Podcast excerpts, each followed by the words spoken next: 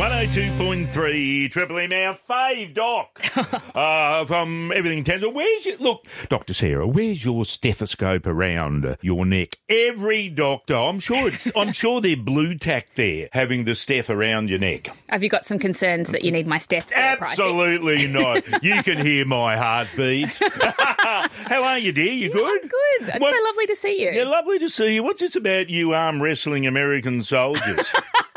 Come Uh, on. what goes onto us stays onto it, Pricey. No, I won't. Uh, I won't be uh, dis- divulging any uh, further information You're about that one. unbelievable. All right, then well, I'll throw this one at you. Last time I saw you uh, at your little surgery, what, what did I do? I hurt my finger or something. Anyway, um, Mm-hmm. you were making balloon animals for the kids. Yeah, that's my biggest skill. You know, we, you didn't need to say that. Hey, uh, is it hard getting kids into the docks now? Do they still feel nervous, or you got? And the balloon animals are great, and whatever the docks do, uh, is it a bit nerve wracking for the I think, kids? I think if you find the right GP for your family, they're generally pretty happy to go there. Uh, and, Oh, okay. You know, we all we all try and make a welcoming environment, and we try and make it as calm for the kids as possible. I, I like looking after kids, and there's Yeah. a lot of GPs around who've got a special interest in kid medicine Yeah. And child medicine. So I would hope that it's getting nice and easy to get your child into a trusted doctor. Has um, going to the doc changed over the generation or so?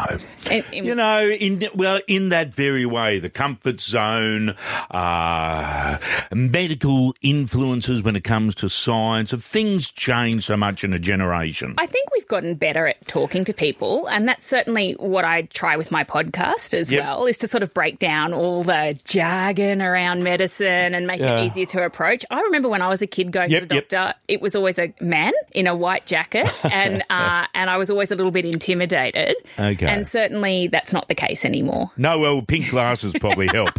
Probably They do. uh, they do. Do you in, do you enjoy caring? Like you know, let's let's forget about the financial thing because things have been tough for docs. There's Yeah. no doubt about Yeah. that. You know, you've got to pay your insurance. You know, you Yeah. got half the time you rent the rooms. Yeah, Uh, you know, so there's there's that side of thing. You guys have to have a heart. Is Oh, yeah. that true? Is that the most important thing to get you Look, through? for me personally, I feel so privileged to work in my job. There's not a day that I don't feel like I've helped somebody. Yeah. Um, even when it's hard, even though when we're having problems keeping the lights on because there's, you know, changes in policy and changes in payment, there's no day that I go to work and hate it. So I feel so privileged, and I know everybody in my profession feels the same way. Isn't that good? Yeah. And, and that's how the girls come out. I, I, I talk to the nurses.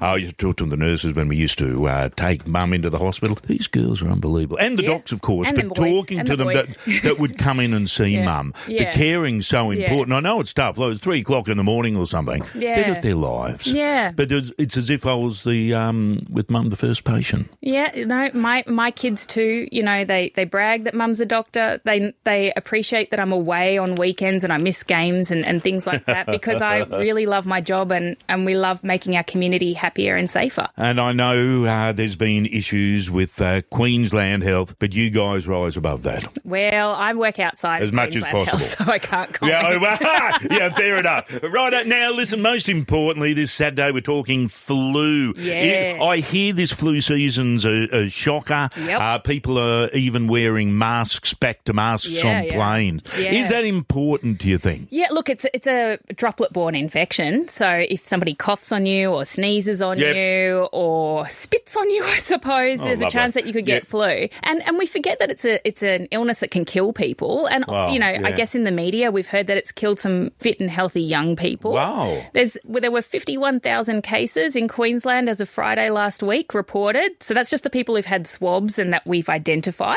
Wow. Um, and well, there's about 167 people in hospital, and over half of them are under 20. So. why, why is that? I thought if you fit, you could fight it off. No, we forget No. that it like that's the reason we have a vaccine. It's a really serious illness that can kill people. Yeah. uh, we forget the Spanish flu in, in 1919 indeed. killed more people than World War One. You know, it's, Yeah. it's, it's it can be a really serious illness, and particularly if you're immunocompromised, it can make you very sick. So you know, a kid could catch it, take it home to Nana, Yeah, and th- things Yeah, or the kid could get very sick too Indeed. because they're only little people. But Yeah. there's a good news to this story, I Yep. suppose, that we have a great vaccine um, and it's just become free. Right. So there's no barrier to getting it, and you can anybody can go to their GP. Yep. Um, or their pharmacy and get the flu vaccine. It cover, it's a it's a dead vaccine. We're not giving you a little mini dose of flu. Oh, I thought pro- that was the whole thing of vaccines. it's some proteins from the four main viruses we think Right. are going to go through.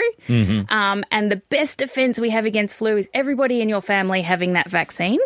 Um, and uh, if you are sick, staying home from work and stopping the spread, Yep. staying home until you're well, speaking to your doctor, getting that medical certificate, and making Yep. sure it's not spreading through the community. and and when you say it's, you know, people are saying it's a worse flu, how do they know? Well, You I think we're it- not used to be. So when, during the lockdown, there were 64 cases of flu in Queensland. Mm, yeah. So I think I think we've got, forgotten what it feels like to have a true flu. It's not a cold. Mm. You're sick for a month. There you go. From Saturday, free flu jabs. Take the kids. Yeah, and, get them. and don't forget uh, Dr. Sarah on Everything Townsville. What's on at the moment? This afternoon, I'm going to have a chat with uh, Dr. Moodley from the Public Health Unit about the flu vaccine. So Yep. we'll be talking about that again, and everybody can have a listen and have all their questions answered. Triple M.